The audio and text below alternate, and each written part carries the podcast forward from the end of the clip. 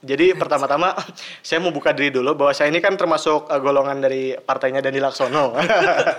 jadi waktu itu sudah Dandil. Oh, Dandi. Dandi Dandi Dandi. Terus se- jadi waktu itu uh, saya kan sebagai panitia otomatis milih belakangan. Ya. Saya lagi mau milih nih, ya. ya. Iya, iya. Pas saya lihat udah rada kosong. Ya Ah. udah, akhirnya saya masuklah ke bilik. Saya coblos dulu uh, muka Pak Jokowi sama muka Sandiaga Uno. Udah gitu saya buka pilihan legislatif. Ah.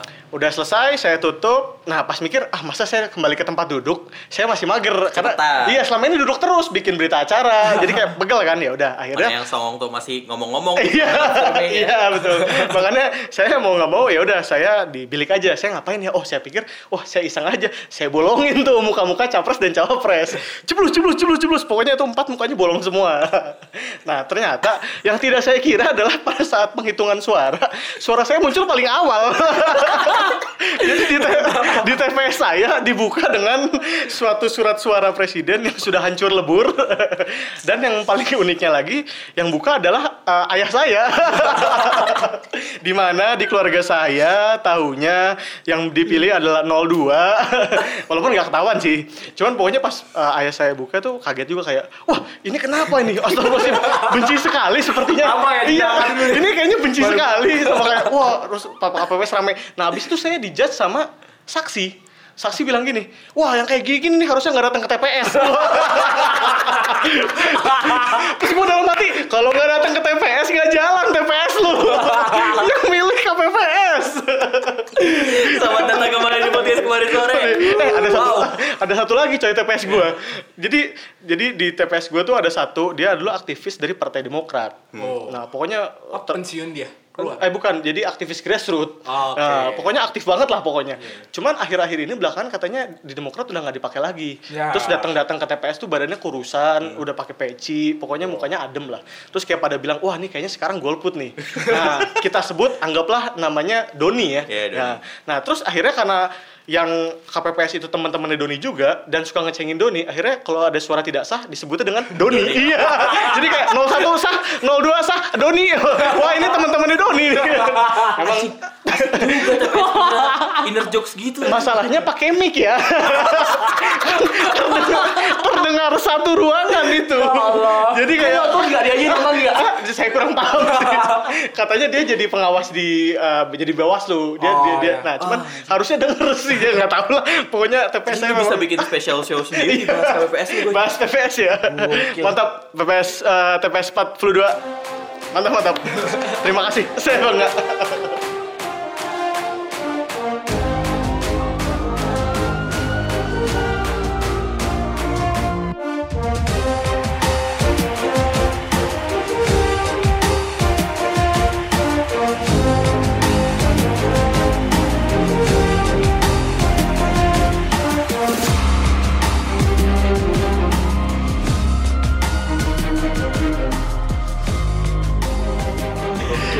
Datang di podcast kemarin sore. ya kita bahas apa habis ini? Kalau eh, pengen cerita-cerita lucu lain ya, bisa ke mana deh kita? Iya iya iya. Daftar jadi anggota. Ya silakan KPPS. tahun lagi boleh di KPPS. Empat tahun lagi. Emang lu ada rencana mau ngubah durasi pemilu? Apa? Lima tahun lagi. Lima tahun lagi. Oh lima tahun lagi. Gue dengerin empat tahun lagi. Iya, Ya iya. Allah. Nah lu re-bridging. Nah, bridging. Oh, iya, iya, iya. Jadi di Amerika 4 tahun. di Indonesia. Terus rame yang ini kan belakangan tuh rame eh eh, Effendi Ghazali gara-gara podcast Radit. Oh, dia ngomong di podcast tadi ya? Iya. Radit bangsat so ngomong yang deep deep lagi sekarang. Iya, iya. Kayak apa pun diambil ya. Iya. Enggak, emang Terus dia ceritanya apa pen- eh, tamunya tuh bagus-bagus lagi. ya Iya. keluar dari cangkang. Kalau Adri kan diundang di episode pertama ya. Iya, iya. Terus Adri itu langsung ngomong, ya emang beda apa yang dibangun tahunan sama pemodal besar. Iya, iya, betul, betul. Bapak podcast langsung ngomong kayak iya, gitu. betul. Kami termasuk. Golongan ini. Iya, iya, betul. betul. Nah, ya. Jadi kan si Effendi Ghazali di podcast itu dia ngomong kalau dia sedang berupaya ngembangin gerakan namanya Cerdas 17. Nah, jelas 17. Oh, iya. Nah, terus. eh, jadi cerdas satu periode tujuh tahun. Oh, gitu. Nah, jadi Sabi juga. presiden itu hanya bisa dipilih untuk satu kali untuk periode jabatan tujuh tahun. Oh iya, lebih panjang ya. Nah, sebenarnya idenya ada Dia nggak beberapa akan sih. ada istilah petahana ya. Nggak akan Betul, ada istilah betul. petahana. Eh, alasannya jelas lah alasannya ya karena alasannya adalah kita kan selama ini lima tahun nih Hmm. terus satu tahun itu fokus di awal buat Ah, cocok ini. cocokan Ya. penyesuaian Lobby-lobby politik dulu. Ya. Lobby-lobby. Bagi-bagi kue. di ujung juga lobby lobby lagi kan Betul. nah Buat akhirnya persiapan. efektifnya ini hanya tiga tahun Oke. Bahkan maksudnya tahun kedua pun biasanya masih rekonsiliasi juga. Ah, ah. Ya. Terus persiapan kan. Terus Mungkin kayak ada kebijakan. tahun kedua itu justru rame-ramenya orang yang baru join kan, pindah-pindah dari koalisi. Iya, betul, betul. Biasanya Aduh, Golkar tuh betul, betul, betul. Tahun ketiga udah mulai pindah-pindah. Eh, tahun ketiga udah mulai eh keempat itu juga udah mulai pindah-pindah lagi Ya, kan. mulai Jadi kan kerja cuma satu tahun. tahun ketiga doang emang. Ya. Jadi idenya adalah ini tetap masa efektifnya lima tahun dengan cara ditambah dua tahun ekstra di awal dan di akhir. Ah, iya, iya. Eh, poin plusnya adalah Eh, kita. kalau mau motong. Ini Effendi Gajah itu yang ngajuin presidential threshold itu Iya. kan? Oh iya. Iya, jelas. Eh, tapi gue dia dia pokoknya komen. Oh, ini menolak gugatan bukannya? Enggak enggak, Enggak, dia, dia yang ngajuin, ngajuin- sistem. Iya, buat oh bukan. Enggak, dia Presidential dia yang mengajukan bukan dia. pemilu serentak. Dia ngajuin Ah, salah, pemilu serentak. Oh iya, iya. Pemilu serentak tuh dia kan? Oh iya, Iya. siap. Ntar eh, Atau minum dulu, atau minum ya. Lanjut, terus lanjut. dia apa apa apa Ke- tadi eh, lupa gua. positifnya. ditambah jadi tujuh tahun Iya, nah jadi efektifnya lima tahun di awal dan di akhir itu fokus ya main politiknya lah bukan Iya. negaranya. Jadi dia tidak akan memikirkan setelah ini dia ngapain. Jadi kerjanya pol karena kan selama ini banyak dicurigai Pak Jokowi tertahan oleh partai nih. Kalau Pak Jokowi mainnya terlalu liar gitu ugal-ugalan nanti bakal di stop periode kedua nggak akan ada Pak Jokowi lagi. Waduh, Nah. masa berani PDIP? terus terus. Akhirnya oh ya udah. Idenya adalah dibikin satu periode tapi lebih panjang. Jadi pemerintah yang terpilih fokusnya lebih kerja ya. rapi buat kerja ya. gitu dan partai-partai yang ini juga serius kan karena kalau sekali nggak terpilih tujuh tahun bisa amsyong tuh kalau ter- ketika dia terpilih dan malah nggak becus hasilnya gitu Ya, ya. panjang dan dia otomatis ini juga mendukung regenerasi karena sekarang kita punya banyak orang yang bisa dijual Iya. buat jadi capres Ya, gitu. ya, ya. Banyak bibit lah istilahnya. Terus poin dari Pak Effendi juga, Eh, lanjut. poin dari Pak Effendi adalah selain itu eh, pemilu serentak yang diajukan di awal itu harusnya hanya memilih komponen terpusat DPR RI, DPD RI dan Presiden. presiden. Oh, dia, dia, usulnya dia dulu bilang gitu. gitu. Nah, pemilu serentak yang ha- seharusnya adalah kayak gitu. Usulnya dia. Heeh. Oh iya. Setelah itu MK, nanti dua tahun berselang baru akan dipilih DPRD DPRD tingkat 1 dan tingkat 2 Oke. sama wali kota dan gubernur. Gubernur. Oke. Jadi serentaknya Ke- gitu. kepisah ada- ya, ah, iya. ada tiga. pusat dan daerah. Itu juga uh, yang gue baca diamini ini sih teman-teman Perludem juga. Mereka Oh, gitu? merasa uh, tapi enggak Ini yang mana, yang perbedaan durasi. Kita di usulan FNI. Pusat sama daerah gitu ya. Ya, jadi yang pusat sama daerah atau ya yang gitu. satu kali tujuh? Uh, serentak pusat lalu serentak daerah, Daerah, oh, kayak iya. gitu. Jadi terpisah, nggak kayak sekarang kan uh, digabung kan Hmm. kayak gitu.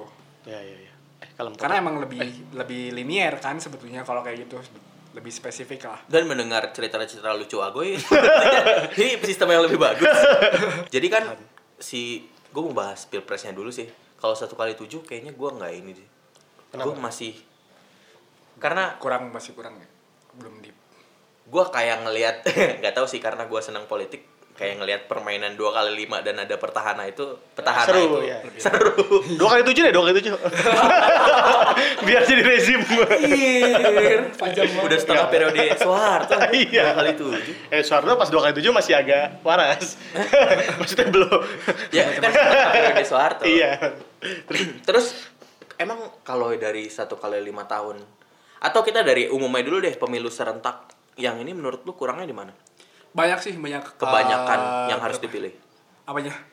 oh banyak kekurangannya Iya, banyak sorry gue kirain kebanyakan yang dipilih. Itu juga bener. banyak apa banyak kekurangannya sih kayak gitu. Gua patokannya adalah eh, tadi kan Effendi Ghazali ini memang dia adalah pengusul eh, ide perubahan undang-undang pemilu kan kan. Kayak gitu untuk diadakan pemilu serentak tahun 2013 walaupun sebenarnya eh, waktu itu bareng jadi ada koalisi eh, masyarakat untuk pemilu serentak. Iya, kayak gitu dia dulu sebenarnya ngusulinnya pengennya secepatnya 2014 kayak gitu dia sempat sempat protes lah ke MK kan kayak gitu sampai akhirnya itu akhirnya disidangin kan 2014 dan tapi di ketok palunya itu untuk dilaksanakan 2019 kan kayak ya. gitu. ada empat alasan eh, MK mengiyakan usulan ini kayak gitu. serentak ya. Pertama itu adalah soal penghematan biaya, terus Ah, dasar. mengurangi pemborosan waktu, Ah, dasar semua menghemat isinya. menekan konflik eh, Ya. antar masyarakat gitu ya Hah? di grassroots. sekalian langsung lah ya, perang-perang sekalian. Ya, kayak gitu mungkin ya. Dan eh, apa se- sebisa mungkin mengurangi lobby-lobby politik gitu. Ah, Ya, Kayak gitu. Itu empat alasannya. ya, ya. Tapi faktanya gimana? Nah, misalnya eh, yang mengurangi pemborosan waktu itu enggak loh. Justru menambah nambah waktu kan. Kita kalau Enggak, bicara eh, teknis kan. Setahu gue definisi pemborosan waktunya adalah jadi nggak harus dua kali pilpres, eh dua kali. Ya, ya. itu kan, Tapi niatnya dalam satu hari, ya dalam satu Tapi hari kan- sih. Ketika disatukan ternyata Iya. ini tuh terlalu panjang judulnya. Betul. Terlalu panjang sekali yang akhirnya gue pribadi itu hampir habis 20 jam. Ya, ya. ya. Oh iya, total iya, iya. yang di hari H itu ya. Hmm. Jadi ya 20 jam bayangin. Tapi emang rata-rata segitu kan. Tapi Ya. ada juga yang bahkan Enam pagi, eh, 15, memang sampai eh, ya jam 6 gitu ya, jam 6 Ya, pagi. ada yang pagi juga. Bahkan ada yang bener-bener sampai batas akhir sampai jam kan kalau dari KPU itu kan batasinnya itu kan hari Kamisnya kan besoknya Ya, jam besok. 12 siang. Gila kan Baru gitu. ngumpulin. Iya. Maksudnya lucunya gini, gue baru tahu ada berita KPU udah ngadain simulasi itu 16 jam. Kenapa masih bisa dipaksain gitu kan? Itu kan ideal kan? Kita kan bicara ideal, tapi ternyata Dia simulasi itu udah mepet kan sebenarnya. Iya, simulasinya Jadi kayak kalau dirubah pusing lagi. Jadi kayak sebulan nggak sih? harusnya simulasinya Kurang ya? Enggak, maksud gua Harus harusnya pada saat simulasi serentak ini keluar, Iya, gimana? itu simulasiin dulu harusnya. simulasiin kan kayak gitu. Walaupun kita belum tahu waktu itu jumlah partainya berapa kan. Iya, iya. Tapi kan istilahnya kita punya ya punya dasar lah kayak gitu. Indonesia nggak harus simulasi, orang UTBK aja jalan-jalan aja. Tanpa simulasi. Ya mereka kan menganggapnya kita coba dulu. Iya. Kita baru evaluasi kan. Duh. Tapi yang gitu? gue pengen lihat malah yang poin nomor 4 yang tadi apa lebih lebih politik. Iya, karena mengurangi ya lebih- lebih politik karena salah satunya kan kejarannya adalah supaya lo dapat hasil yang sama barengan. Jadi ada koktel apa koktel efek yang Iya. selama ini sudah dibahas sehingga pada saat di parlemen suara pemerintah tuh dipegang oleh parlemen terkuat. Hitung-hitungannya adalah mendekati parlementer. Jadi menghapuskan kutukan dari presidensial kayak gitu. Tapi makanya kita akan lihat nanti ke depannya gimana nih. Apakah itu akan ya ka- karena outputnya mau nggak mau harusnya itu kan Ya, benar. bahwa pemerintah eh, pemerintahan berjalan lebih lancar karena nggak dijegal sama oposisi harusnya seperti itu kan kalau masalah biaya gitu-gitu menurut gua kayak anda elit-elit mau partai mau party-party mahal tapi ginian buat pesta rakyat nggak mau kan kurang ajar menurut gua korbannya sekarang udah banyak 144 terakhir ya Iya. Per today Gitu. eh, 25 April 144 Yang meninggal. Iya, kalau PS ya. Yang Belum yang yang meninggal. sakit. Yang sakit tuh ratusan juga. Terakhir gue tuh sekitar 300 sih. ya Hampir satu banding tiganya dari yang meninggal kayak gitu. Uh, dia yang harus yang lagi diperjuangkan juga supaya ini tidak dianggap sebagai pahlawan gitu, tapi dianggap sebagai korban. Iya, karena ya gue Iya, iya. gue setuju sih dengan dengan uh, apa opini Iya, iya, iya. yang unpopular ya jatuhnya ya hari ini. Pahlawan ya. dan korban. Karena gimana ya kalau kita bicara satu dua nggak nyampe 10 lah. Itu mungkin iya. Kayak gitu. Kayak ya itu langka kan jadi jatuhnya dan itu layak diberikan. Oh, berarti usaha dia mungkin lebih gitu kan. Hmm. Tapi kalau kita bicara hari ini sudah, sudah sampai 100, ini martir, bener martir tuh Iya, korban iya. gitu betul betul dan memang yang jadinya terlihat itu hari ini KPU ya tadi kita bicara simulasi aja itu baru dikasih tahu gue gue jujur ya nggak tahu gue yang nggak baca berita tapi uh, simulasi itu baru diadakan hamin sebulan dan uh, harusnya dengan overwork seperti ini kita Ya. tahu gitu kan bahwasanya kan manusia efektifnya berapa sih Ya. kerjanya gitu kan betul betul kayak gitu Buat yang belum nangkep, kenapa harus dibedain antara pahlawan dan korban? Ya. nah Karena kalau pahlawan itu hanya berakhir dengan tugu dan bunga-bunga. Kalau korban? Tapi kalau korban dia cari siapa pelakunya. Iya, jadi kan ini siapa kayak- yang bertanggung jawab. sama ini Kasarnya eh, kalau pembunuhan kalau pahlawan kayak- PBB-nya gratis Ada. oh iya Ah, terus ini se- sebenarnya kalau kita eh, ngomongin soal korban yang dari panitia KPPS ini adalah yang harus kita kritisi adalah tidak ada asuransi memang Ah, iya, benar. untuk setiap panitia KPPS. Jadi uh, kit- gua ngambil contohnya di Jawa Barat. Ini pengakuan langsung dari ketua KPU Jawa Barat Pak Rifki dia bilang memang nggak ada asuransi. ya, ya. Sehingga setelah ada kejadian ini, untungnya Pemprov itu gerak cepat nanggepinnya. Mereka akhirnya berikan uh, santunan buat keluarganya kayak gitu. Walaupun ya tetap aja kita bukan bicara masalah ini pemerintah ada bentuk kepedulian tapi sistem Sistemnya. kita ini nggak nggak sehat gitu. ya Not ready yet banget gitu. Kelihatan Jadi banget. jadi eh, solusi pertama untuk membenahi sistem ini apa? Pemisahan itu tadi menurut kalian. Pemisahan pemisahan apa ya Pusat dan Ah, daerah. iya. Oh, oh iya. Eh, Itu itu masuk record tadi ya? gue lupa. Gue pikir off record. ya, pusat dan daerah menurut gue masih lebih oke. Uh, Iya. Karena jadinya nanti kan tiga kotak suara sama empat kotak suara ya. Iya, Iya. benar. Ya ya ma- masih masih. Dua, tiga. Oh iya. Ya tiga sama empat kan. Menurut gua masih. Kalau DKI tetap tiga tiga. Ya ada kayak tetap tiga tiga. Menurut gua masih lebih oke lah. Malah, malah tadi sempat kepikiran juga andai kamu dibuat serentak tuh dipecah dua hari gitu loh. Jadi ada waktu istirahatnya. Jadi kayak lo nggak di push dalam waktu satu hari. Kita nggak bisa pak orang pemilu satu hari aja dicurigai kecurangan. Ya tapi akhirnya ada. Dua hari Iya. bermalam Betul, di mana kotaknya. Kayaknya harus ada kayak wajib militer gitu tapi buatan KPU gitu deh. Jadi panitianya sudah di kader. Strong enough ya. Bukan cuma strong tapi kayak udah memang profesional. Iya, enggak. Tapi sebenarnya kalau yang masalah kecurangan, eh dibahas dikit ya. Itu kan sebenarnya bukan di KPPS-nya kan banyak. Betul. Di si- tim situng kan. Iya, Itu kan yang penunjukannya kan eh, nggak berdasarkan domisili kan. betul. Kayak gitu. Nah, itu nggak tahu ya bentuk perekrutannya seperti apa. Terus kayak- berarti kayak ini guru SD yang kalau UN jaganya dipindah sekolah sebelah. Iya bisa jadi ya mirip-mirip kayak Jadi gitu. nggak nggak apa? Betul betul. Random gitu per Ah, sistemnya iya. kota kabupaten kan Iya, gitu. betul. Saya malah mau daftar yang itu aja ntar lebih gede duitnya. Pastilah, tapi lalu ngadepnya komputer terus. iya, gitu kan. iya, nggak apa-apa. Tapi kalau dipisah itu jadinya ntar kayak ini ya, kayak Piala Dunia dan Piala Eropa. iya, Selang iya. 2 tahun, Iya, ada lagi. baru milih yang regional. Tapi berhasil kan Piala Dunia Berhasil. Piala Eropa? Iya. Piala Dunia damai. Iya. Tidak ada yang me- me- mendemo Betul. Ada yang berantem biasa, abis itu biasa. beres iya.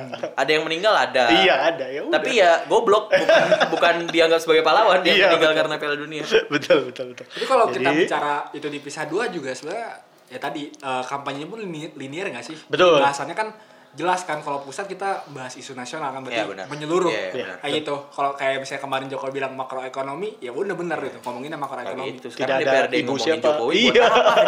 iya, kan enggak jauh gitu, terlalu terlalu jauh gitu. betul, betul. betul. Ideal tadi kalau dari Pak Fendi Gozali itu dua tahun apa dua tahun? Ya, selang dua tahun. Selang, Selang dua dua tahun. Eh dua setengah tahun ya. Dua setengah tahun. Oh, persis tengah-tengah jadi, ah, ya. Persis tengah-tengahnya. Berarti kalau gue lihat nanti produk hukum misalnya DPR selama dua setengah tahun ketika DPRD naik mereka tinggal ini ya nurunin da- da- apa ke dalam bentuk perda dan sebagainya berarti. E- Enak banget sih kayak gitu jadinya kan. Lo ada keluh kesah lain nggak? Gue mau langsung cabut ke presidential threshold kalau nggak ada. Oh, ada. Eh, sa- satu sih tadi gue mau nyorotin sedikit pembiayaan nih ini menarik ini ternyata eh, pembiayaan itu naiknya gede loh sekitar 31 persen Itu kan Tapi gede, total. ya gede karena makin banyak Ah, jumlahnya. Iya, kan. maksudnya, Itu maksudnya kalau total- gue bacanya ini total pemilu 2014 itu eh, sekitar 18 triliun. Itu total pileg dan pilpres. Total.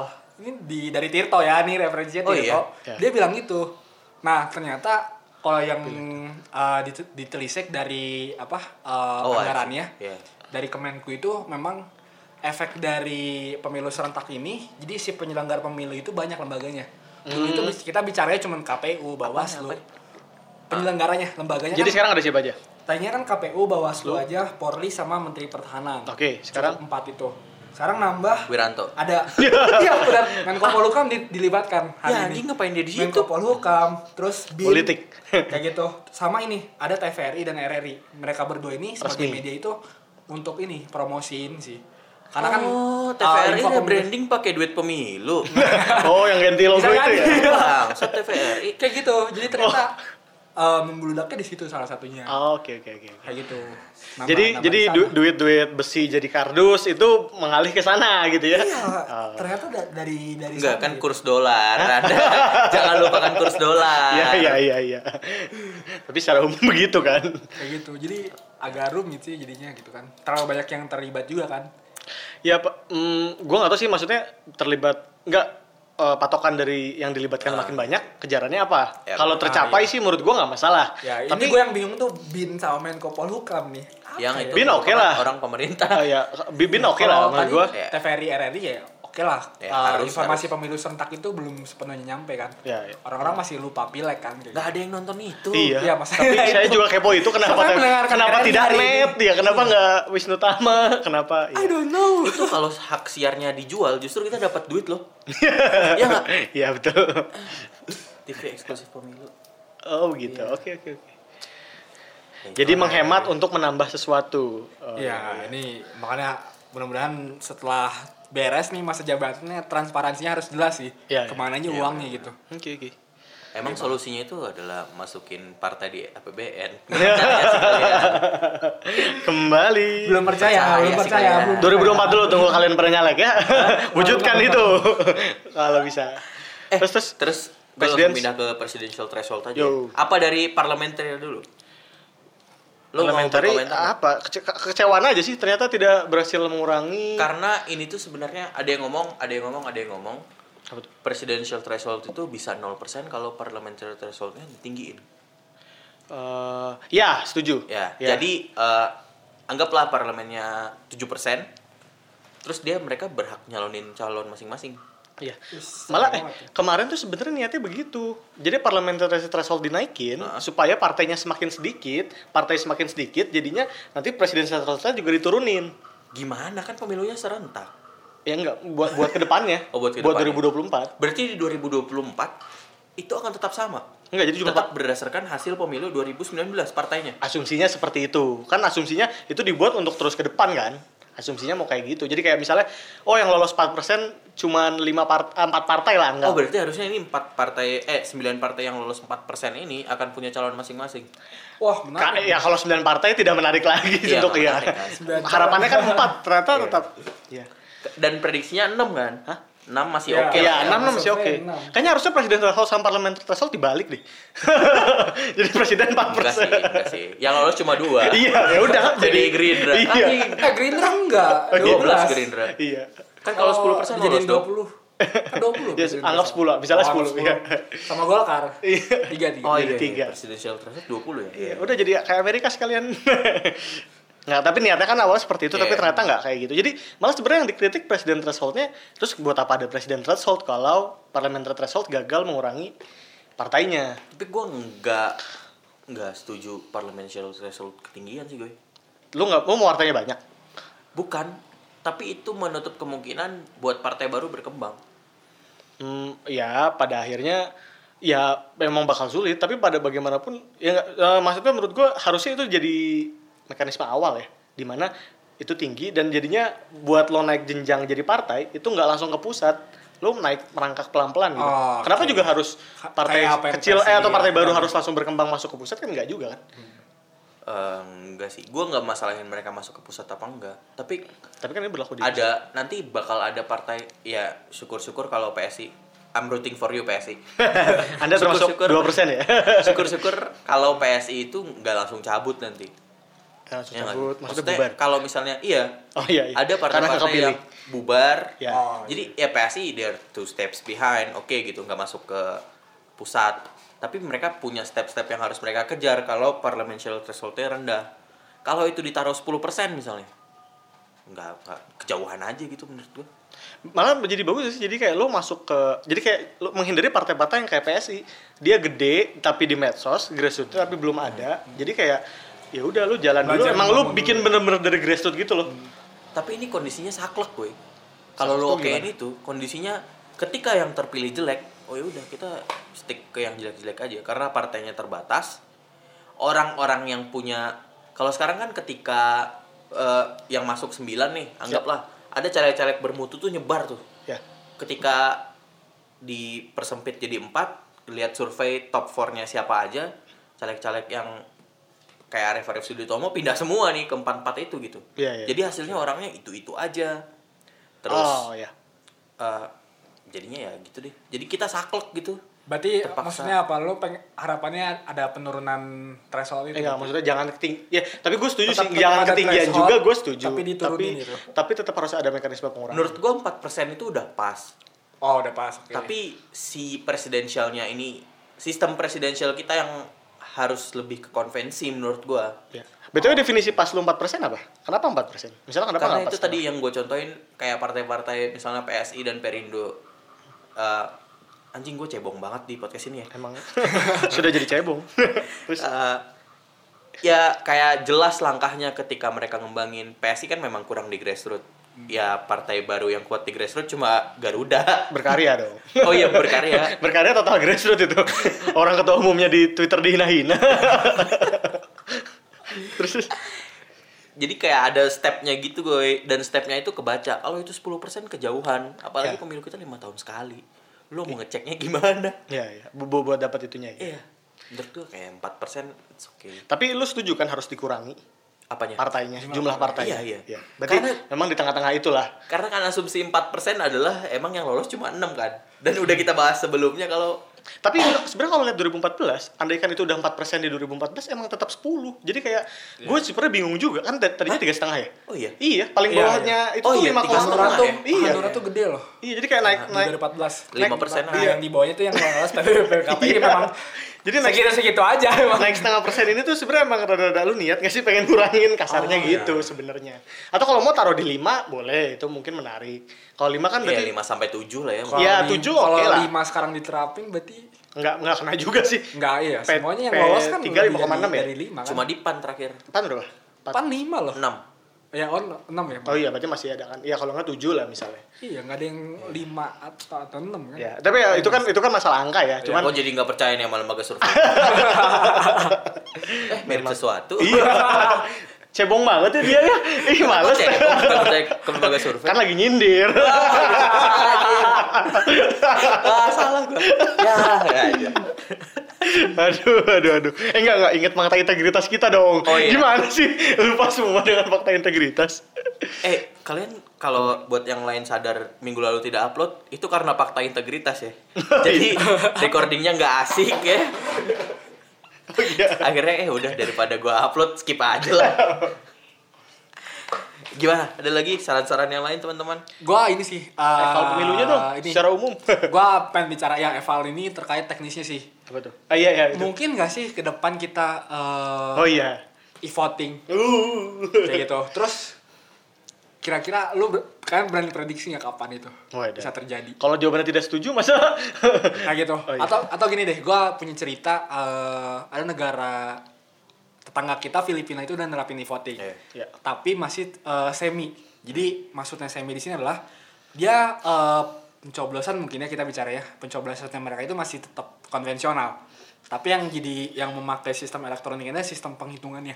Hmm. Kayak gitu. Jadi gue lupa nama alatnya agak ribet. Perhitungannya gimana nih maksudnya? Gue nggak kebayang. kayak apa ya? Kita juga hitungannya- mesin penghitung gitulah. Oh jadi ngitung sendiri kayak bet bet bet Iya, bet bet, nge-scan tepat itu. gitu. Jadi, oh. eh, kalau datanya dari mereka itu adalah mereka in- itu eh, bahkan hasil quick count itu yang benar full 100% itu 2 jam setelah pencoblosan. Oke. Kayak gitu. Jadi kan kalau kita kan jam 3 baru dibuka gitu kan Iya. misalnya.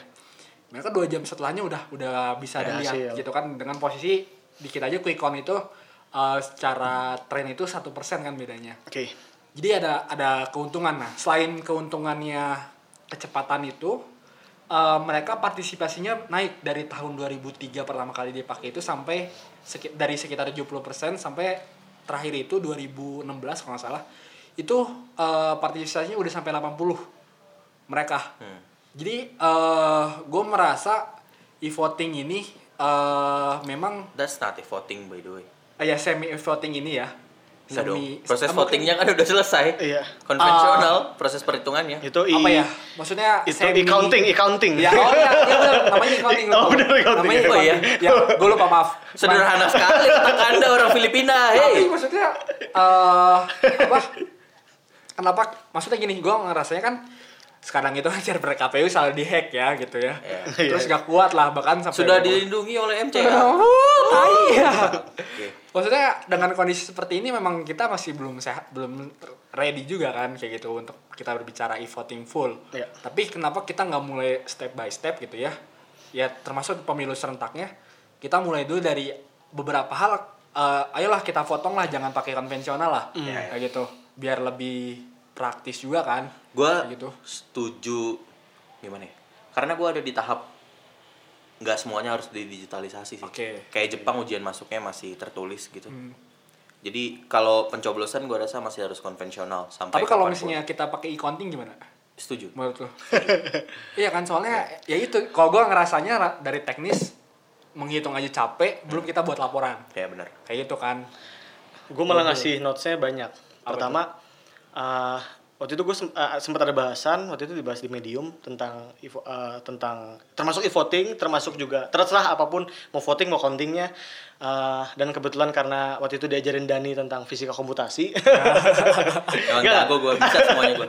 Nggak, tapi pada akhirnya pro- prosesnya pada saat lo misalnya contoh tadi ya di Filipina Hmm. itu kan proses accounting ya berarti Ya, kan dia akan ngedetect uh, terserah dalam bentuk Iya. coblosan atau dalam bentuk coretan kayak gitu dan itu kan pakai codingan yang mana Dibuletin. Pakai oh iya. Ya padahal itu pakai codingan yang nanti diterjemahkan ke hardware-nya kan. Iya. nah codingannya ini sebenarnya itu sangat rawan buat di hijack Iya. bagaimanapun prosesnya. Dan untuk membuat codingan ini supaya tidak terdeteksi eh apa sih hijackan ini tidak terdeteksi itu lebih mudah lagi. Hmm. sehingga itu akan menjadi problem yang luar biasa. Nah ya dari sini maka yang harus dilihat adalah apa? Pertama menurut gua nanti akan berga- kalau mau diajukan ya satu tergantung bagaimana kemajuan teknologi di Indonesia, itu sendiri termasuk dengan para ahlinya. Karena nanti kan bisa jadi yang ya apa namanya harus banyak ahli teknologi yang siap untuk ngelakuin itu untuk saling recheck kedua tentang kedewasaan orangnya juga. Sekarang aja belum pakai ini udah saling tuduh curang dan dihack dari Iya. Cina. Gimana kalau pakai itu nanti? Pattinson aja.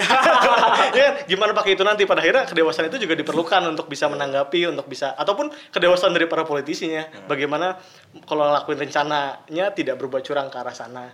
Cuman ya sebenarnya cocok buat Indonesia karena dalam hal dalam arti eh, daerahnya sangat luas. Oke. banyak yang apa remote apa remote island. Cuman ya tadi harus kondisinya terpenuhi. Kalau enggak mending jangan dulu sih. Ya gue setuju. Jadi ya lebih cenderung ke arah Dani karena ya lebih baik ya udah kita mati-matian aja lah. Kayak gitu. Kayak ada hal-hal yang memang harus dibikin saklek gitu, Riz. Hal-hal yang harus dibikin tetap konvensional tapi celahnya sedikit. Itu kenapa lu harus sukarela nulis 10 form dalam satu form. 10 TPS gua doang. ya, harusnya lu lu 6 ya? Lu 6 ya? 6, form ya. Tapi tapi gue setuju sih itu harus jadi menurut gue harus jadi cita-cita utopis yang harus dicapai ke sana sih. Iya. Harus mikirin ke arah sana. Hmm. Kalau enggak wassalam juga sih. ya gua juga kalau e-voting full enggak sih enggak enggak begitu Ya, yakin begitu. sih tapi kalau untuk e-counting eh, kenapa enggak gitu Iya. Yang gue kebayang kan kita menanti lama ya pemilu ya. Heeh. Terus kalau lu voting cek udah nih gue gini doang. Terus juga kayak nggak berasa nih. Ah, ah, drama-drama deg-degan gitu ya. Iya. Di sini. Apa? Bener Eh, nggak ya gue bilangnya? lah udah keluar hasilnya. Iya. Itu kayak ibu foto gitu ya. Nggak bunyi nih. Kerasa, belum kerasa. Iya kan gitu kan kayak nggak kerasa. Akhirnya jadi kayak lu guys, semuanya dicentang. Bikin voting kayak ngisi kuesioner akademik. Aduh, ribu, ribu, ribu. Oke, Ah. closing statement? Closing statement. Nggak usah, tadi udah lucu deh. Udah lucu ya? Iya. Harusnya gue potong tadi ya. Iya. Tapi emang kita ada ada napas. Intinya jangan lupa follow Twitter kita @kalau underscore kataku Mantap. Iya, dan mantap. Instagram @kalau kataku. Betul. Dan gue minta maaf kalau banyak Gue takut banyak yang berkurang sih ini followers kita Kenapa? Karena omongan gue terlalu partisan Justru malah gue curiga kita harusnya jadi partisan gak sih? Karena Untuk naikin. Iya, Ya. jadi kayak jelas gitu loh. Iya bener bener Kayak ah males netral, ah dandi ini mah. Jadi omongin aja kalian banyakkan di mana kita akan fokus ke kalian Iya, ya. siap siap. Kita gimana ini ya pasar ya? Iya, Gimana betul. pasar Kita lah sekarang total liberalis. Bodoh amat lah efek rumah kaca ini ini anjing. Yang laku Peter Pan juga Iya. Sampai jumpa di podcast kemarin sore selanjutnya